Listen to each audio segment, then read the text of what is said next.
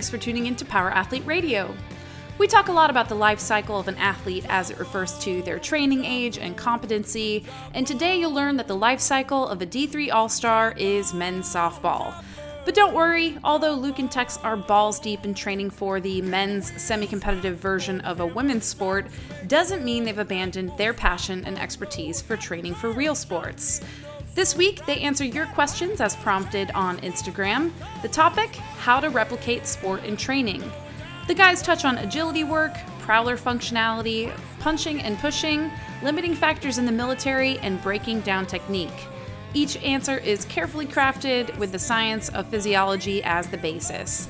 A surprisingly informative Power Athlete Radio is coming your way. This is episode 226.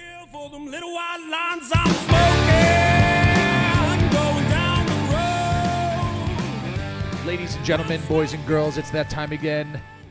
You are listening to another episode of the premier podcast in strength, Strength and and conditioning. conditioning. Ing. Power Athlete Radio. So, we dropped a little message on our Instagram feed, little video message, Tex and I. Pretty big deal. We've joined a men's league softball team. And uh, don't confuse that with baseball, functional coach, because this is the real deal, right?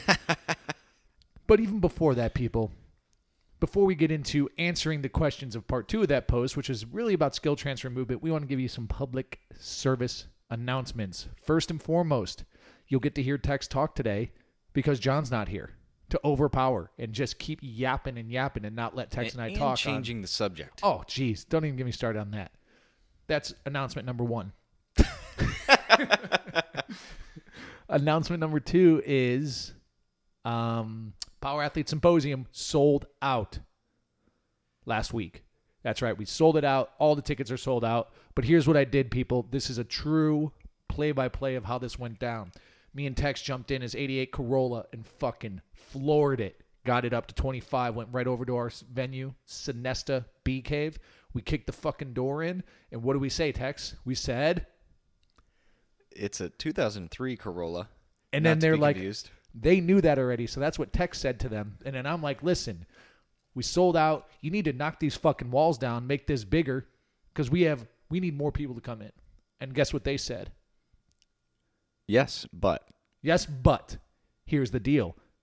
Yes, but it's going to be a great time. So, people, we have a second wave of tickets available for Power Athlete Symposium. So, let's give you, if you were living under a rock, and m- maybe you were, or a van down by the river, our Power Athlete Symposium is a fundraising event for pediatric cancer called neuroblastoma. Okay. What we do is we've put together this three day speaker event where people, our, our people, people we've met on this podcast, outside at events like Summer Strong, they're coming in to put on their best stuff for anyone who wants to show up. All proceeds are going to Wade's Army. So any sponsor cash we collect, registration cash, that's going to Wade's Army.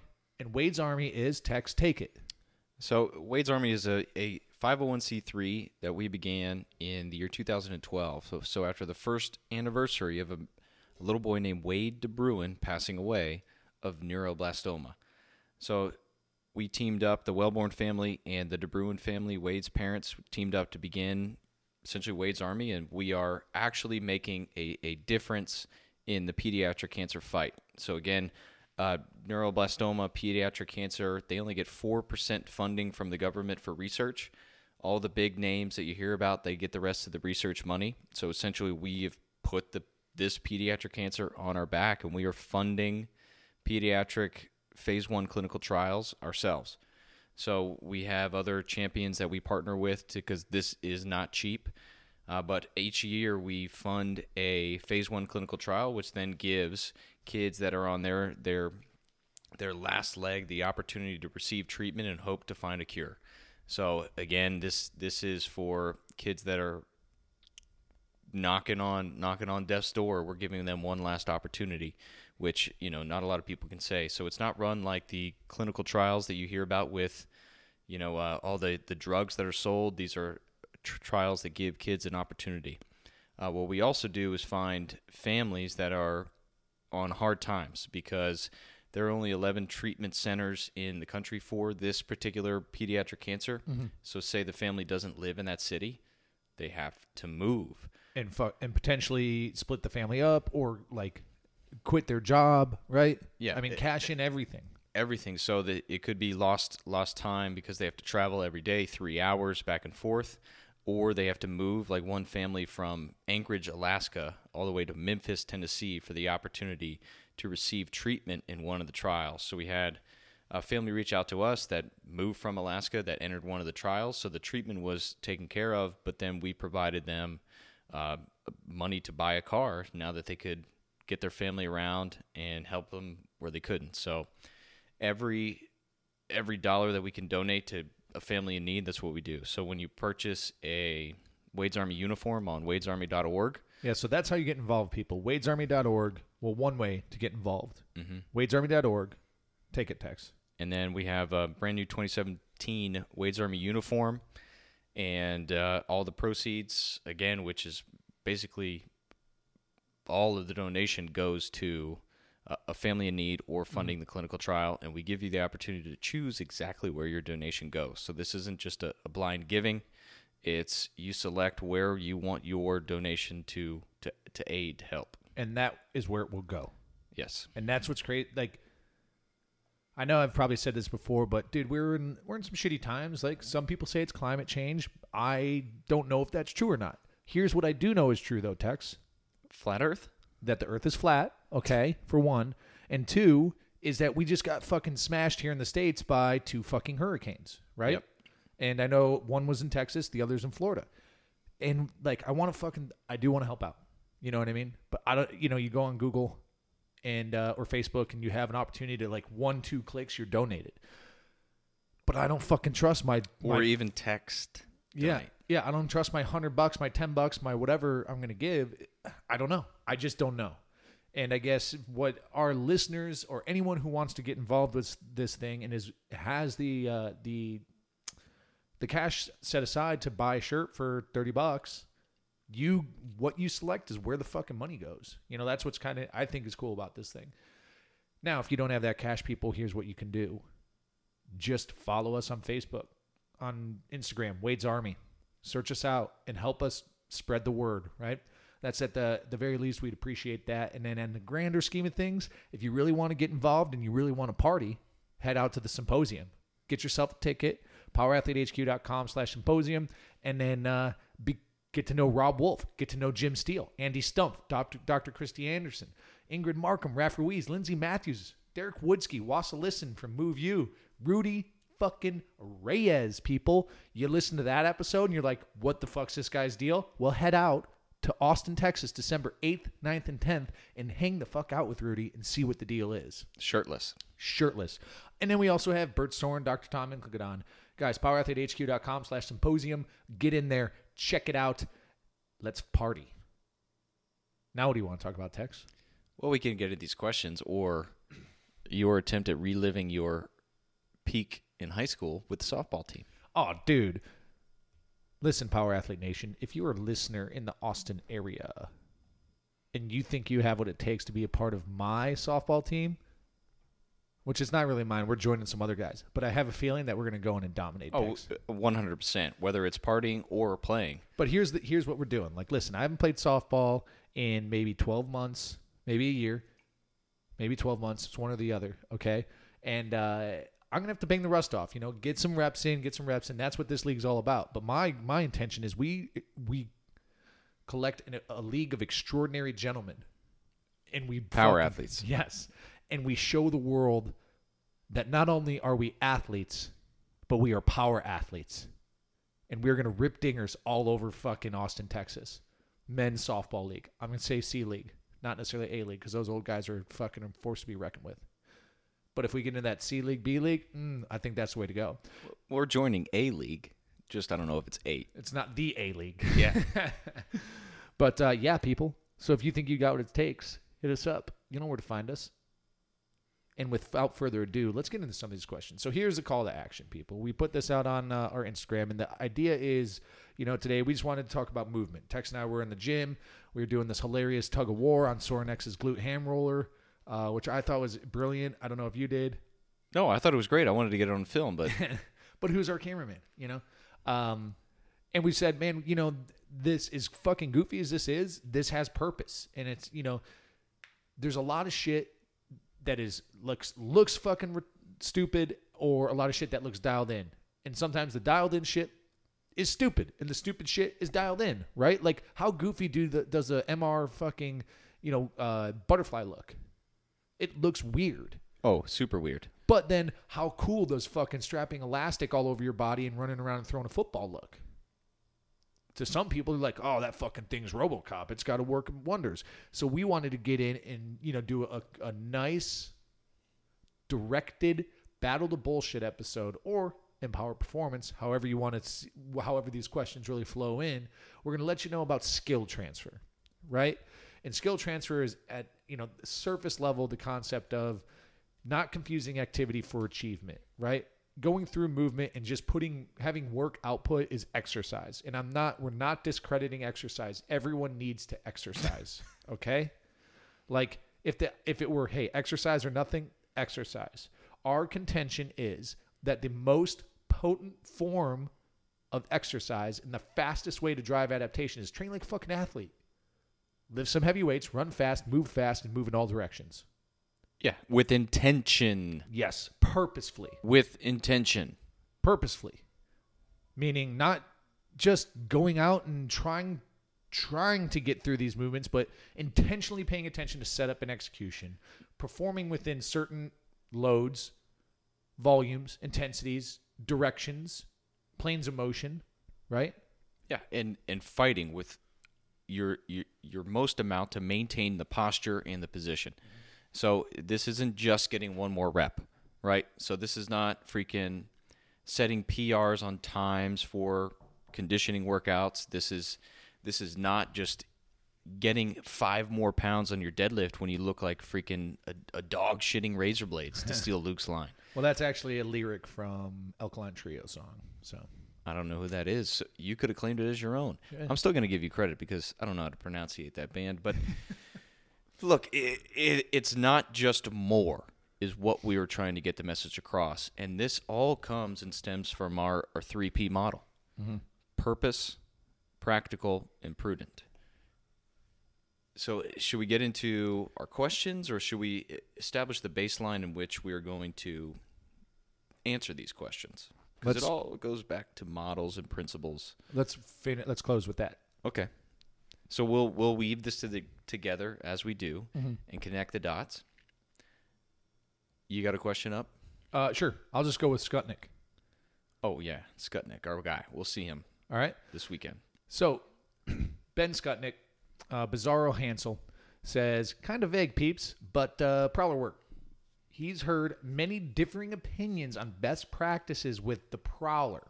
Uh, empty forward pushes for speed, heavy reverse drags for strength. What is slash R the best practice parenthesis practice is for using the Prowler slash Butcher Sled for field court performance. Uh, if you want to branch off to loaded carries too, that'd be cool. Ooh, loaded carries. I like that. That's cool. Okay, so essentially for speed. Awesome. If we look at a prowler, this is not sprint training. So where I we like the prowler versus attaching resistance bands to your running mechanics, a okay. So it's going to effectively teach your athletes the ability to exert force into the ground in a knee up toe up position. Let me clarify something you said. Res- what what's a okay between those two? for applying the purpose to increase your speed. Mm-hmm. Okay. Okay, so bands, no bueno for increasing speed. Prowler, a okay, but here's why. When we get into specifics, a prowler is not running, so it will not change your running technique, but it will improve your ability to exert force into the ground in a knee up, toe up position, which is part of your sprint and acceleration technique. Mm-hmm. So we look at the prowler as a tool for increasing speed. You are right. So lighter, say the the the weight on the prowler is so heavy that you can't move it as fast as you can. It's got to be one of the Spieler game image where he puts his head onto the weights to drive it. That even though he is Just grinding, and grinding and grinding. moving the weight that is on a prowler tool, it's not effectively used to increase his speed. So if we have find an appropriate load to challenge our athlete's speed but not turn it into grinding slow. So think minimizing ground contact time, improving your athlete's ability to drive and produce force into the ground in a knee up dorsiflex position. Then we start to see the transfer over to the speed purpose. And then we got what else did you say? You said drags. Mm-hmm. But now let's uh, just gonna Oh, yeah, we can talk 90 more minutes on the first part. so here's the thing people is it's how it's all about execution right? So the prowler is a tool much like a barbell right? Yes. we use the barbell for various lifts. When we press it's not the same load as if we squat right? When we front squat it's not the same load as if we deadlift. So it's a tool to to utilize to to load or even overload our athlete to challenge posture and position. So if you can think about that, it's not. I mean, it's getting the prowler from start to finish. Yes, but when it's talk, if you're talking about just testing grit or like a gut check, right, or like you know a test of your ability to push a prowler, then you can do the James Harrison fucking 45 plates and try to fucking push that thing for six feet, right, Tex? You can. But that's not what that fucking thi- that's not the only use that thing has. And that's what Tex is getting at is if we can just focus on posture and position, right? That's paramount in the execution of the prowler, which would be our knee up, toe up, uh, neutral knee position, toe forward, right? Dorsiflexion, not a collapsed heel on the ground, and then nice trunk position, not slouched over, getting desperate. Then we're doing it right for something. But then you determine what the something is based off of load, Right. distance, time, and these other variables, right? and yeah, even rest in between. Yeah. So so now we're talking for Skutnik specifically speed work. Ground contact time should remember, resemble that of sprinting, Yep. right? So if you fi- notice that your athlete is punching that foot into the ground and it's taking five, six, seven times the amount of time to cycle through, we're not working speed, right? Nope. So it, again, I just want you to focus on three things that you, when you apply the prowler to your athlete, you're going to focus on an athlete's posture and their knee up, toe up position. So the position of the legs. I want their arms extended, allowing them to push and maintain trunk stability. So we're testing their trunk, their tensile strength here uh, with the straight arm. So posture position of the lower leg. Then we're looking at knee up, toe up uh, into a proper step up position. So we don't want to go a knee so high that it takes away from that posture. So focus on their their primal movements and then moving as fast as they freaking can in the proper pattern. So we have posture, position, and patterning. So they do have that knee up, toe up that's going to help them off the line, help them, you know, sprint down the court and accelerate and increase the amount of force they can drive into the ground. So posture, position, and patterning. And if you're fucking athlete gets so fucking tired that they look like a ribbon wrapped around a fan blade and they're spinning and flopping everywhere, you're missing the patterning component, right? Yeah, or they're kicking their butt and they're going Nowhere. But uh, so that you know, and dude, it's it's a tool, but specifically for that sprint patterning, that's what it has to look like running. And if you overload to the point where it doesn't look like that, then you can't. And you could even load it up and do like kneeling explosive kneeling hit punches. Like I'm thinking like replicating a uh, a kneeling med ball. Like you could do that with a prowler. Why not? Yeah. Right? Or or you could knee up, toe up, drive, drive, drive, and then when you get to the five yarder mark, fly, Yeah, yeah. Evacuate, fly. and Now- then you have the arm swing.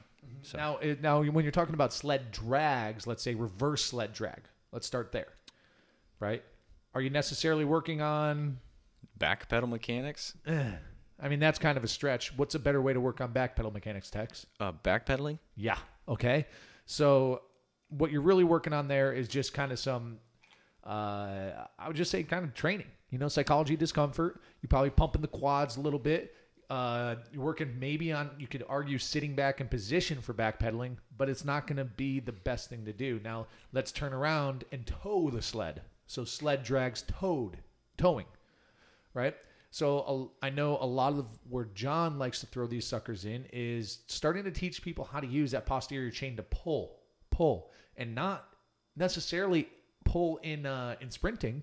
Yep, we're not sprinting here. We're just practicing The pull. the pull. and specifically where he learned a lot of this was through at, with Louis at Westside, right? Is they Louis had a very specific way he liked to pull the sled that he felt transferred to activating the posterior chain in a squat and in the deadlift. So they used it as kind of a connection tool there, right? So it, it comes down to how you use it, right? Yep. So it, it, it would fall in line with uh, essentially our themes for our lower body primal movements uh, in that posterior chain dominance for sure. So an opportunity uh, for moving through space using your posterior chain, which sounds pretty good to me. But again, if they have to crawl, they got to lean forward, they lose their posture, and they're just all fours on the ground crawling forward. No bueno. If they're mm-hmm. attempting to sprint, dragging that sled, and then it changes their running mechanics and technique, no bueno. Right. We're misapplying that tool and actually taking away from probably the intended benefit. Mm-hmm. Mm-hmm. Next one, barrel forward. Next question. You are you grabbing it or am I? Oh, I got this one. Oh, to to read, but we can both talk about it. Both. Thoughts on implementing Olympic lifts for youth up to middle school age. My grad school program was Olympic based, but I have seen, since been more keen to use simpler movements in training. Don't need a specific yes or no, just insight. Thanks, guys. Jack Street is awesome. It's awesome. It's awesome. Uh, okay. So tool here is barbell, probably right, and is the Olympic lift. So with here's the thing. How do I want to start this? Uh, okay, so you're talking about um, like youth Olympic lifting. I'm not mad at it, but realistically, come to come to understand what you're really training here, right? will these kids be have gone through the maturity, finished growing to to create permanent a permanent skill for Olympic lifting? No, right? And um, I guess if you were to place the purpose of what we use that particular tool for, the Olympic lifts, traditional Olympic lifts with a barbell, it is to display the strength that we are building through basic or basic closed chain barbell lifts, your squat press pull, uh, or squat press, bench, pull, yeah, deadlift, right? To display that bilateral strength dynamically, and that's like that's where it starts. Your ability to recruit and display that strength dynamically, recruit it quickly, and yeah, maybe move a little bit around the bar while maintaining posture. Posture in position. Okay. So I guess uh, yeah, let's use it, and you can start to pattern it, but don't pretend uh, like the kids are going to get stronger, but the, it comes from uh, coordination. That, yeah, that's what I was going to So it's go going to be mostly a neurological change that allows mechanics to effectively and efficiently move more weight. But um, but that's a that's a skill that really is going to help them if through the rest of their training life cycle, right? Because that tends to be late adopters. One of their the hardest things to to figure out is how to adequately Olympic lift. But the caveat here, Coach Hamsley, is you're doing it correctly right? Now, I feel like Tex, you tell me, but I feel like Olympic lifting might be a, for like let's say let's say uh, multi-year early adoption Olympic lifters is kind of a lot like sprinting, where at first you hit these these fundamental landmarks that are for most people it's how they it's how they execute the lift right or the coach's philosophy but as reps and reps and reps and thousands and thousands of reps present themselves and as the athlete grows literally grows into their final i don't know anthropometric form which is like basically fancy way like arms hit their length hips whatever uh, they're going to adopt the specific form and mechanics that work best for them for those lifts Yes. right? Just like uh, sprinting. So, uh, Tex, you take it from here, but you know, we what we do with young sprinters is, hey, knee up, toe up, pull, punch and hammer, 90 90. Just kidding. Cheek to cheek, okay? But where an example of that is that 90 90 arm bend, right? So 90 degree elbow and then 90 Throughout the arm swing. That was the arm this. swing. Yeah, this comes from Michael Johnson, 1996 gold medalist and the best in the world. If it works for him, clearly it's got to work for everybody, right? But it just so happened that he grew into that specific technique and it was optimal for him. Correct. So that's where like uh, you know, I just can't when it comes to the, like the sports of like the barbell sports Tex and people have these fucking debates on this most superficial bullshit is like they're basing it off the success of another fucking athlete An Olympian. right? And specifically, someone who has gone through the decades of training to acquire the form that best works for them. And the fucking people who are arguing this, and let's first off, let me go ahead and tell you something, people. I'm not that fucking guy. I haven't, I haven't dedicated my life to a single lift. Period. So I'm not that guy. I can't tell you. I like I am not an expert. What I can fucking tell you is it doesn't matter. Nothing matters, right? Just kidding. What I can tell you is these these arguments are straw strawman arguments because it's irrelevant because we have to take into account the individual and what works best for them, right? So this whole high bar, low bar, he, you know, and here's our answer when people come into this shit is like first off we say, hang on, are you a power lifter or are you a weightlifter? Okay, what techniques allows you to to do the most amount of weight on testing day? Sounds great. Let's do that, right? I mean, that's ultimately what it comes down to with those fucking sports. Right. Is what rehearsable mechanical pattern allows you to consistently drive adaptation or increase numbers because that's the test in those sports. Now, when we work with those athletes though, and they come in to work with us, our our methodology and our platform is some of the parts. Correct. So when those people start to lunge and they start to step and we start to do sprints and other things to improve neural neural demand and neural efficiency, they're going to do it our way. But when it comes to lifting the weight, their weight, they're doing it their way. Does that make sense? And that's that's the division between sport and strength and conditioning. Correct. And this is a sport. So, uh, based off the age group for your answer, Oh yeah, I forgot where we're going. Sorry I'm going to provide some some small direction. So, this is Coach Hamsley. We're talking uh, youth up to middle school age. So they are going to grow. So they the coordination and pattern that you are developing at the time, it will change. But guess what you're going to develop? So I suggest you can go ahead and do this, but include some lunging, include some unilateral movement in there, include some sprinting, some change of direction, some back pedal, and some games in here. Don't just uh, spend the time that you do have with your athletes doing the three movements of the sport of Olympic weightlifting. But I need you to focus on developing these. So, not using the Olympic lifts to develop these, not just developing the Olympic lifts. So, mm-hmm. what I want you to focus on, they're, they're called coordination abilities. So, adaptive ability, your ability to adjust and execute a task and anticipate a change in movement. So, this could be taking the action of a split jerk and then just doing a jerk, right? So, a, a bilateral versus the unilateral. So, the dip drive doesn't change. So, if you can get your athletes to practice on, again, lunge, hip hinge, different movements there, that's going to work on their adaptive ability, which will help them in no matter what sport they want, right? So, uh, just to name off a few balance, uh, orientation, reactiveness, and all these different things like rhythm that will help them in other sports. So, you're practicing and using the Olympic lifts to develop these for your youth. But I'm probably don't expect it to be a barbell. Probably going to be a PVC pipe. And then, or maybe like a weighted PVC yeah, just you know, working up uh, the proverbial like, you know, Coach B tells a story about with Bo and his kids how it started with PVC, right? Then a broomstick, then like slowly and slowly they start tinkering up. But sorry, Tex, go ahead. No, and then again, this this goes back to especially our stance on running. Okay, so when we do teach different running mechanics and techniques, we're attacking low hanging fruit. We're arm swing, knee up position, toe position, foot, all this good stuff.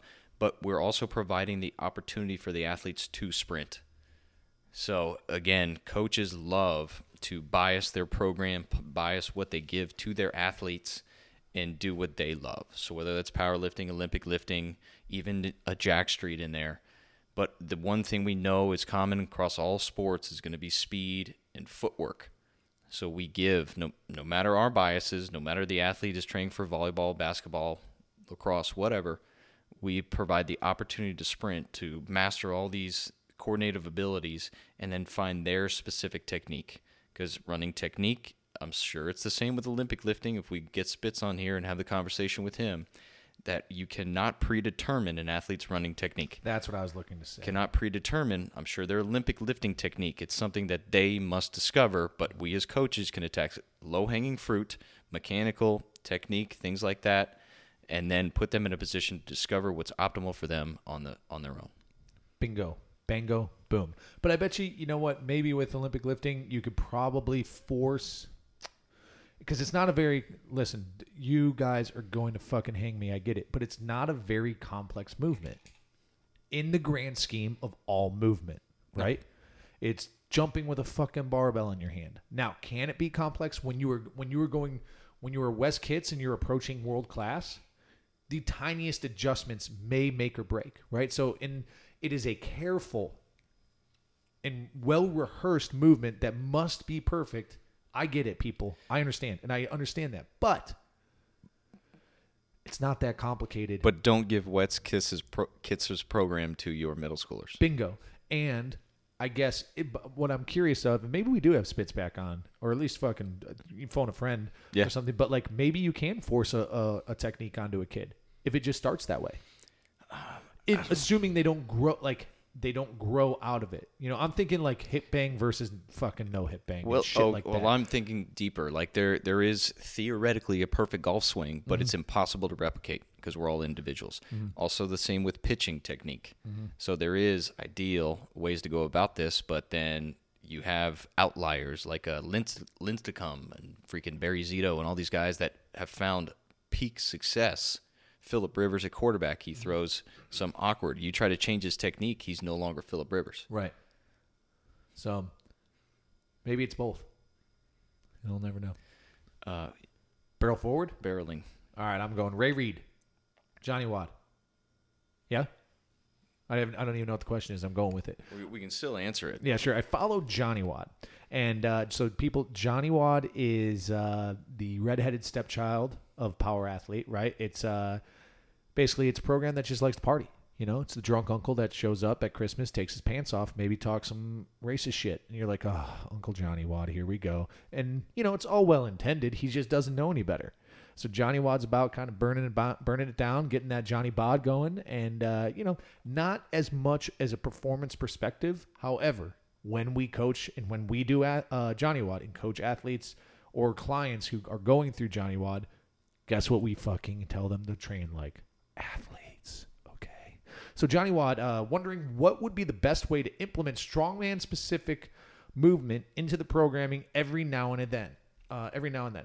For example, Atlas Stones, yoke walks, axle bar, log, etc. Love what you guys are doing and keep up the amazing work and empowering others. So if you're following the Johnny WOD, we're uh, you know you you have a solid periodized strength and uh, and conditioning, uh, I guess undulating kind of periodization. Like it, you'll be able to train hard and trade hard frequently, right? That's the beauty behind it. That's why fucking thousands of people are following it and love it. Okay. When you start throwing this shit in on top, you compromise that, right? So I guess what I would get at, you know, and I'm kind of speaking on behalf of John because John programs all this shit. But if you're going to pick up some stones, right? Um, do it on your deadlift day in lieu of deadlifts, right? Or in lieu of any sort of uh, like full, like if you're going to shoulder stones, then do it in lieu of any sort of, um, you know, clean or Olympic style like sandbag work, right? Uh, if you want to do yoke carries, farmer carry days, things like that. Like try to find things that best repli represent them. So I'm looking at these as skills because they certainly are, right? There's specific techniques to optimize your performance. So Wednesday would be your skill day. So you are off from training. Let me tell you how to attack skill work, low heart rate. Just break these movements down into pieces and then focus on the pieces and then connecting those pieces. But this is not very high intensity. This is not going Johnny WOD on these movements and skills. You are just breaking them down and practicing them. Then on Saturdays, That's when you can light it up. that's when you light it up. So you take off again from the weight room, but you focus on these specific things. But you need to push and challenge that skill under stress. But I guess if you start throwing this shit in and you start noticing like you feel like dog shit run over twice on a fucking Tuesday and you don't usually feel that way, odds are you might be you just might be fucking it up. Or maybe life got in the way. Or who knows. But the, the I don't this is not a fucking green light for everyone to jump in and start adding whatever the fuck they want into their programming on top, right? You want to fuck around with some things, do it, but don't go don't go balls deep. And then when you want to burn yourself down on it, uh, if you see an opportunity to sub out for similar volume and tonnage, do it. If you don't, fuck around on a Saturday. Let's see what's up, right? And uh, you know that's what we tell for for the most part. You know, a lot of our our military guys, they have PT considerations that put them out in that three mile run range, right? Which is really fifteen fucking minutes for me. I just did the math. That's not accurate. That is 20 minutes right so i think what, what was it do you remember the pt standard is like 18 and a half minutes or some shit like that it's six minute miles. yeah or something. so dude so here's the thing so think within you know if you are going to throw that type of shit in that 20 30 minutes of potentially pushing yourself uh, through a different energy system than what's typically found in the training which is primarily glycolytic atp short hard heavy fast um, the time for that is saturdays right and uh, depending on how badly you need it perhaps even wednesdays like Tex said but you have to understand that's going to affect your ability to hit the monday tuesday thursday friday cadence or however you are placing your program your uh, or spacing your training out throughout the week, right? Yeah. But if this is a training goal, then maybe you take six, 12 weeks, try this way, but this is not the way. See how that affects if you have to take some pieces out to master your skill, what you're training for, your goal, your sport at that time. Then uh, cut back some, I guess, conditioning volume on one of those days and see how that affects your sport. Barreling forward, Tex. Barrel, You got it? uh, Coach Clemente. Do it. Do it. specifically for those in the private sector. In regards to using Olympic lifts like the clean or the snatch for developing power in high school athletes, do you think we should be using less technical and more time efficient methods that accomplish similar goals, i.e., dumbbell jumps? Or is it our duty to help them master these highly technical skills to reduce the risk of injury when they do go back to their school for training? That's interesting. This is a great question. Well, that's all we have time for today, folks. Just um, good question, man. Uh, so that's that's a judgment call, right? Um, I guess if you know the the school that we coached at Newport Harbor, their football program was very centered on Olympic lifting, and Fisher came from that. Remember our intern Fisher? Yeah, I don't believe you. yeah. And his Olympic lifts were dog shit. So he had four years of dog shit Olympic lifting. And guess what happened when he fucking came in and tried to pretend to Olympic lift in front of us? You laughed in his face. Yeah, and we fired him. And he didn't leave, so he learned how to Olympic lift, okay? so, yeah, man, I mean, here's the thing. I think that you could probably trick a high school coach into believing like what if you just taught proficiency in the power clean right? So semi-technical but less technical. In my opinion easier to coach. We've coached a lot of kids to do them quickly pretty effectively. And when i say effectively it means they get a good vertical pull right? They're able to display that strength dynamically vertically which is what we're looking for as a like the starting point.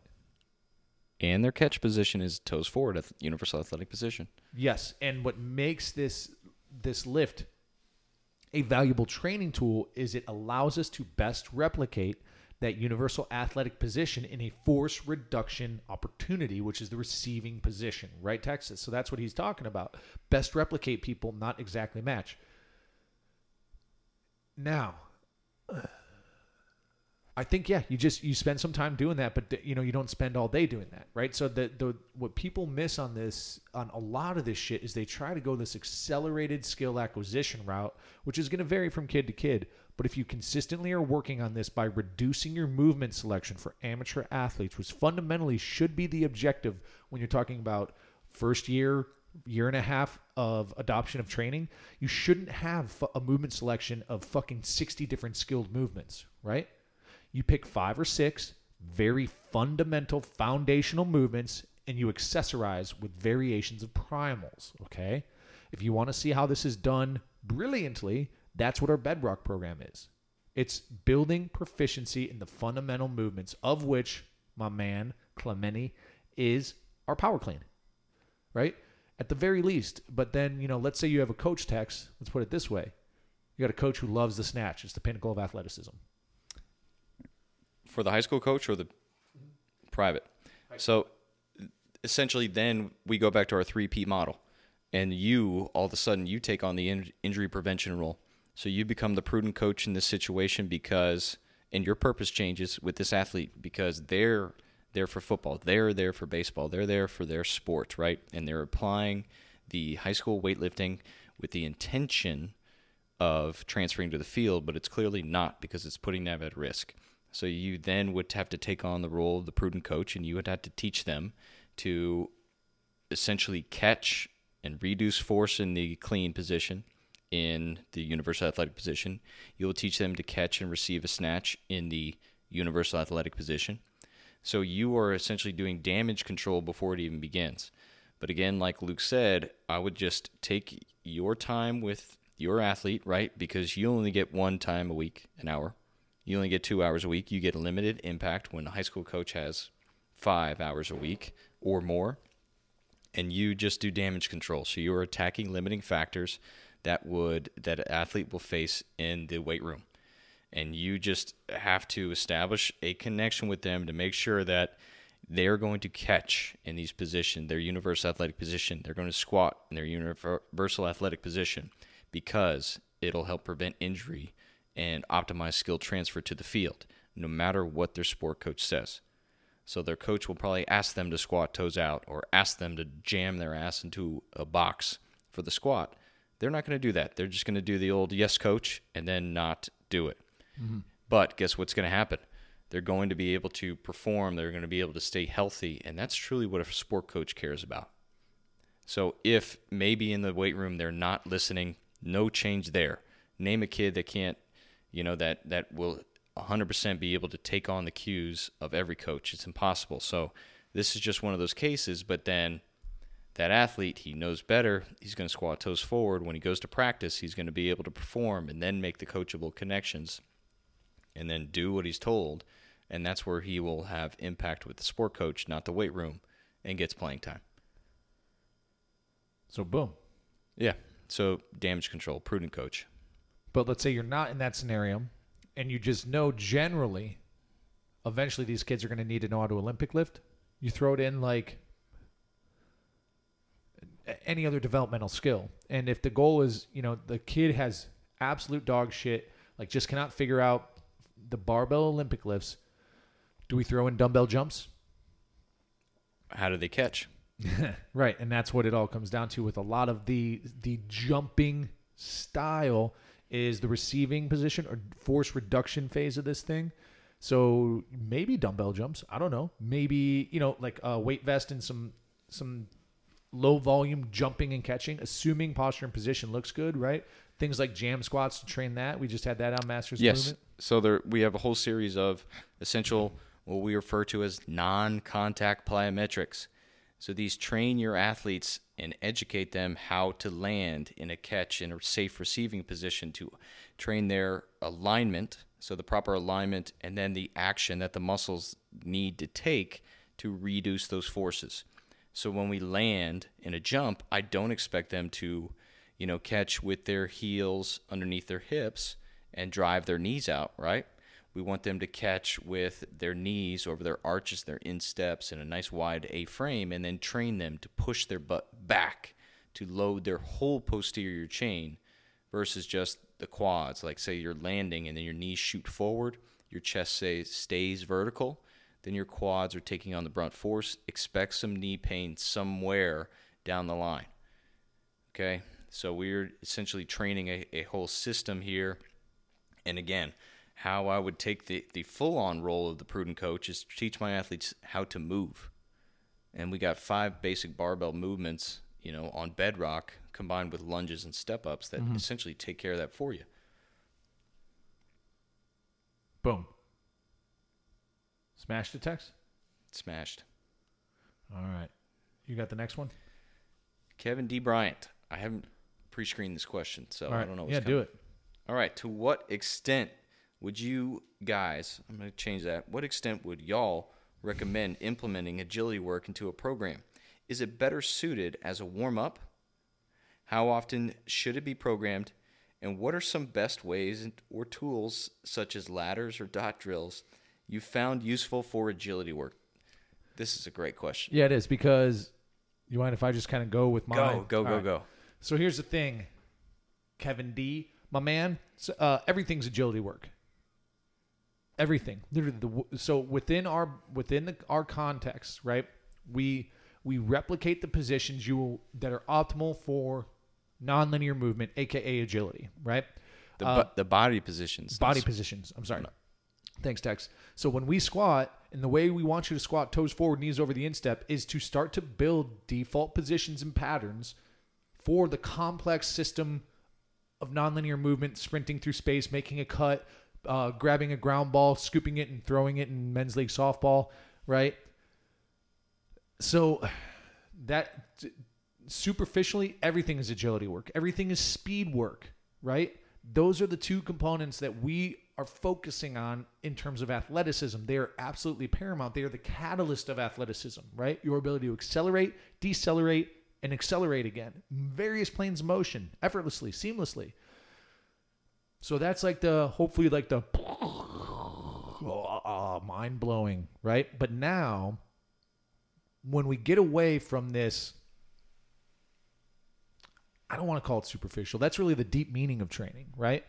This deep approach to really how we set up and execute almost every freaking movement. Uh, our agility work starts with our dynamic movement prep, which is working on uh, the the modulating of tension. So let's call it uh, our tensile strength, right? In all planes of motion. And then movement patterns with tension, smooth, seamless, effortless. And we start to just fucking Daniel-san, wax on, wax off, right? But then if it's an agility day and we're throwing in agility drills, I mean, is that what? We, yeah, right. Let's call it whatever. Um, we basically go through that scaffolding or chunking model, right? So letters become words, words become sentences, sentence paragraphs, paragraphs, chapters, chapters, novels, novels, hit series like The Fast and the Furious. Okay. So then we start with our simple steps, the universal steps that people are going to be doing for the rest of their lives in athletics. You talk about you talk with John specifically, he'll talk about how he did the same footwork drills in high school that he did in this fucking 10th year of the NFL.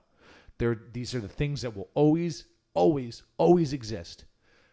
And this is our simple open step, crossover step, uh, our forward step, and uh, in in various combos, various planes of motion, directions, right? So we have some some lateral step catch drills. We have some lateral crossover step catch drills. We we do all these little just step steps, right? And that's really priming the movement pattern. That's our, our most coachable opportunity for these kids is to to really focus on the, the just the nuance. This is the nuance time. And then we slowly and you could call this a warm up, right? Because it's it's starting to increase that central nervous system efficiency, right? Or arouse the central nervous system. It's increasing our heart rate. Uh, the thermogenic response to activity is occurring. All and these, temperature of the chili. yeah, chili is increasing in temperature. Okay, um, their lactate, their muscles are becoming moist with lactate. Things are happening biologically that we want for a warm up, but superficially, we're also starting to pattern and reset default and uh, positions and, and build what we would call good habits or unfuck bad habits, right? So yeah, then you still need to integrate that into the eventual training day. Tex, take it. So I like this word that you asked and led off with extent. What extent would you recommend implementing agility work? Balls deep. And Luke said it. This everything we do is agility work. So again, go back to our definition of athleticism. And Luke said it just piece by piece somewhere in there. But listen for it. Press rewind one minute on your iTunes. So the ability to seamless and effortlessly combine primal movement patterns through space to accomplish a known or novel task. So the extent that we would recommend implementing agility work is everything. So our primal movements, this is going to be key. That's going to be our hip hinge or squat. Then we have our, our lunge forwards and our step up. And then when we talk about scaffolding, well, we're going to break in those are pieces. Then we talk about agility work. It's combining a hinge, a lunge, and a step.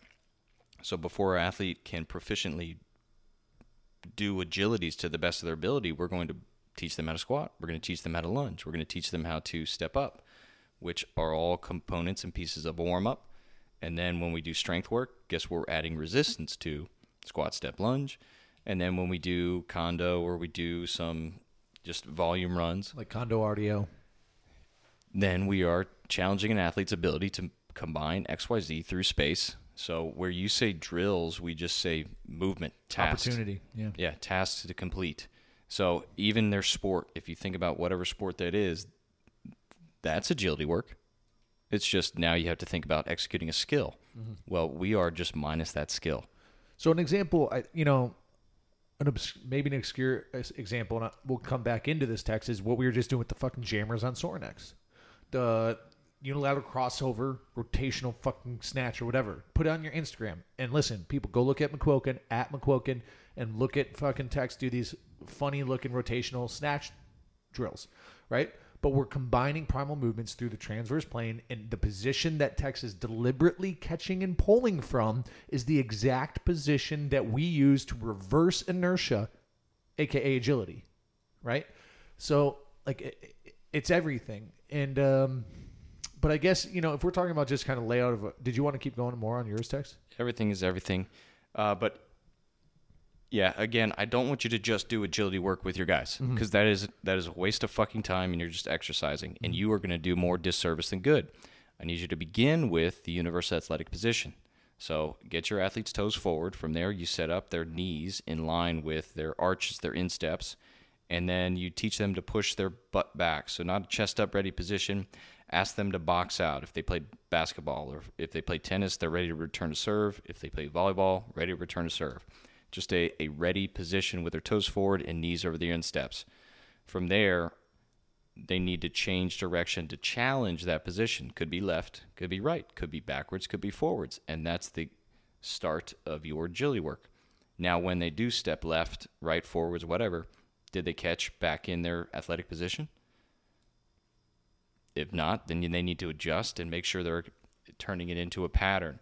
Once they can do simple step and catches in all directions, then we start to add two steps or start to change direction. You're going to step right, then left. So you add complexity to it. But if they can't get the simple one step, and you may think that is below you or your athletes, well, if you ever played a sport, no matter your level, just like Luke said, you always begin with the fundamentals. Period. It doesn't matter if you're NFL or freaking Division three All Star.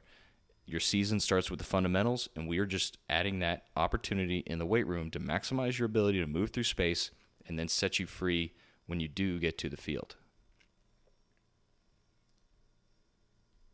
but the kid's got to run. And that's where that's where your volume intensity run comes in right? So this is really about you know if you were to talk about an integration technique right? Uh, integrating all this stuff together my man is going to be like you know here's what i will tell you you know and this this is actually going to come up i might save it for two more questions Tex Well, make sure you write it down. no i'll remember What is it? Uh, it's a, it's on the Bosch question. Frans Bosch. We'll get to it. But uh, barrel forward. Hey, so Kevin, keep if you're listening to this, or you guys, anyone who's interested about implementing agility work in the program, keep listening. We're gonna come back. We're gonna come back to this as a potential example. Cool. So I'm gonna barrel forward onto Gonzo. All right. So this is kind of like the Dan John. I think he's probably might be a Dan John guy. Okay. Um, would you consider trunk rotation twist or even extension and flexion as a primal movement? If you don't, what's up with that? If you do, what's up with that? How would you implement it? So we go one step down for our primal movements. So whether it's a rotation or a twist, what position are your hips in when you rotate or twist? Are they in kind of a, a, an X hinge position. Imagine uh, three axes of rotation. Back to geometry. I'm Sure, not. I'm not a math guy. Well, I never made it that far. But uh, so, are your hips in a hinge position, or are they rotating when you throw? Um, are they going to tilt left or right? It's going to be kind of a, like a, a lateral ball slam, or just a any time of rotational throw. Your hips are going to be in different primal movements. So we, when we talk about primals, we go fundamentals one step below that.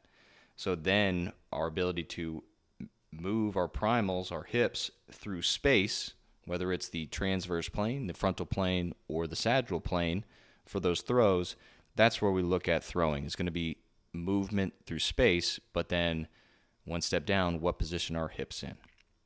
So, Yeah, so your rotation is just going to be a a motor pattern, right? A movement, way, how you can execute primals, through space. right? It's the process of really separating shoulders from hips and a way to connect and disconnect primal movements. Okay, so it's just it's ways to challenge your trunk orientation through primal movement. So it's it becomes kind of a stressor, just like the frontal plane and just like the sagittal plane. Yeah, and if you are a big Dan, jo- Jan- Dan John guy, I have an announcement. On January 13th, Saturday in Austin, Texas, at the University of Texas, uh, there will be a small group of speakers, Very prestigious. very prestigious speakers going for University of Texas Strength and Conditioning Clinic. And you'll have Dan John, Brett Bartholomew, myself, and then a few other speakers. So if you want to meet Dan John in person, Look at that. Tex McQuilkin rubbing elbows with fucking the industry's finest. Yeah, and listen to us speak. I'll be talking about freaking uh, building and integrating ACL prevention programs Yeah. into your warm ups. So Because it's and we got to change it because we've recently found out the Earth is flat, so the old stuff doesn't work. No, sure. So January thirteenth, uh, University of Texas, Austin, do it. pow. All right, um, you want to got what are you doing? You want to get this guy? Yeah. first off, bro, what is out? Condo audio is in. Condo are you doing sounds so much better. Okay. Do y'all have any sort of opinion on skill work Yeah. as conditioning? Yes. Yes. Drills, i.e., drills performed at intensities and durations that make it conductive to a conditioning workout. Benefits, drawbacks. Conducive. I come from a wrestling background and I am joining the club team at my school as a 23 year old senior and want to be able to provide valuable insight on our conditioning work at practices. Uh, he says, Jack Street is a killer. I don't know if you want to Jack Street as a wrestler. Yeah. Well, maybe he needs to get up a class. Oh, maybe. What are you, 120 Mm, I don't know. Me? Yeah. kilos? Okay. uh, Luke, you, you're jumping all over this. Well, here's the thing: is it's not skill work if it's condardio, right? Um, ev so the the emotional, spiritual, the conscious um, dedication to perfectly executing movement and skill work is the same that you put in during conditioning. The only problem is as you start to increase strength, you start to lose the ability to control that, right? That doesn't mean that's that boiling point we talk about, right? So we never push beyond that boiling point where posture, position, coordinative abilities, ideally in training, fall apart. Those are the stresses that come in competition, right? And we just it's it's a risk factor to try to replicate that with some of with certain movements in training, right? So like if you want to really fucking push, really or uh, you know loosen up the bolts and tear someone down, uh, we would do that on something like an Airdyne or a Versa Climber, right? No eccentric loading pattern. It's a fixed uh, movement pattern on a stationary machine, and you can literally try to light that motherfucker on fire, and pro- and for the most part, stay in the safe zone, right? Now, if that's talking about work exertion, uh, uh, pushing pushing that threshold, that psychology of discomfort. What we wouldn't recommend doing it on is snatches at fucking eighty five percent, right? Like that, it's it's defeats the purpose. It's a delicate pattern. You start to bastardize and compromise it, and you're not getting skill anymore. It's an application of the skill, right? So let's break down our working definition what we acknowledge as skill work within training. Okay, this is something done with a submaximal heart rate. So, boom, we've already ditched that requirement of skill work because it's condoardio, heart rate's up, right? It is a compound movement broken down into fundamental parts, a reduction of a complex movement and working on kind of like positional work and then piecing it together as well, like just working through different phases, trying to find where the, the screws are loose and address that issue right? Now like uh, this is bar work in your olympic lifts. This is a lot of our step catch drills and our change of direction. This is but this still is at a sub maximal load or effort right as not to increase our heart rate criteria one um, and within skill work we're talking specifically about movements or training movements that are in the box the proverbial box the gym right? So there is also sports skill, and these are the things that are done for your on-field performance. Have direct, not an indirect connection, because everything is skill by nature, skill transfer is the indirect application of movement that is going to help you perform on sport. The direct transfer would be doing your sport and the skills associated with your sport, right, Tex? Yep, practice. So, mm-hmm. But uh, what did I miss there? Nothing. But with you know sports skill work, this is where things get interesting. Again, compound movement broken down. If you want to help your team develop, right, personally, then you need to work on their abilities that will improve their ability to wrestle. So that's again squat, step, lunge. It could be ankles, it could be shoulders, it could be other limiting factors. Their spatial orientation, mm-hmm. throwing, like the throwing patterns, which are just combinations of squat, step, lunge, rotation, mm-hmm. right? Push, pull. And leave it to your sport coaches to get better at sport. Okay. So if you have a conflicting view on how a skill should be executed, it is not your place or time to take charge and change how an athlete does it personally. That's on the sport coach. But what you can do is change how they condition and prepare and do skill work. So orientation in space. That's going to be a big one, especially for wrestling. You got to know exactly where you are, or else you, you're fucked, right? It's like a goalie in any sport. If you don't know where you are, you're going to be taken full advantage of and then could, you know, uh, lose your sport. So, orientation, in space, footwork, uh, different things like that that will help your ability to wrestle but are not wrestling skill specific.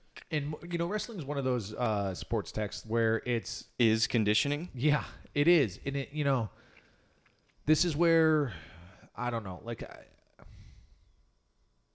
you be you are what you practice, right? So if you start to fucking put your guys, and this is just a general, I'm not saying you, okay, Matt. I'm saying, and I'm not saying all you wrestlers out there, but think back to your wrestling practices.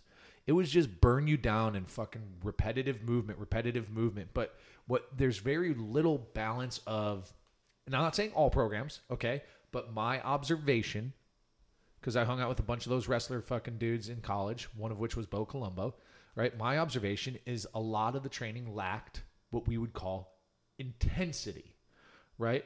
Recovering maximally before you go through a movement, a shoot, a throw, to start to work on increasing your your top end capacity or capability to do a, uh, a more violent or quicker version of a movement, right? Because if all you're doing is submaximal repetitive movement patterns in the form of conditioning, guess what you're going to learn how to do? You're going to learn how to do that slowly and at submaximal efforts, right? No one will, very rarely does someone rise to the occasion, right? They're going to follow the level of their training. So if you can start to balance some of those skills or those types of movement patterns to focus on more predominantly, you know, unlocking that neurological efficiency with intensity work then you're going to find yourself being a faster, more powerful version of yourself on the mat. Does that make sense, Tex? Absolutely. Wax on, wax off. Pow. So I guess drawbacks. Okay, so benefits, none. Well, I shouldn't say none. I don't. Benefits, we have a hard time finding any benefit that outweighs the drawbacks. The drawbacks are the high heart rate and stresses of trying to concurrently do this is you're just doing a decent job at best and you're going to create poor habits. So while you're doing the risk, work, you risk creating poor habits.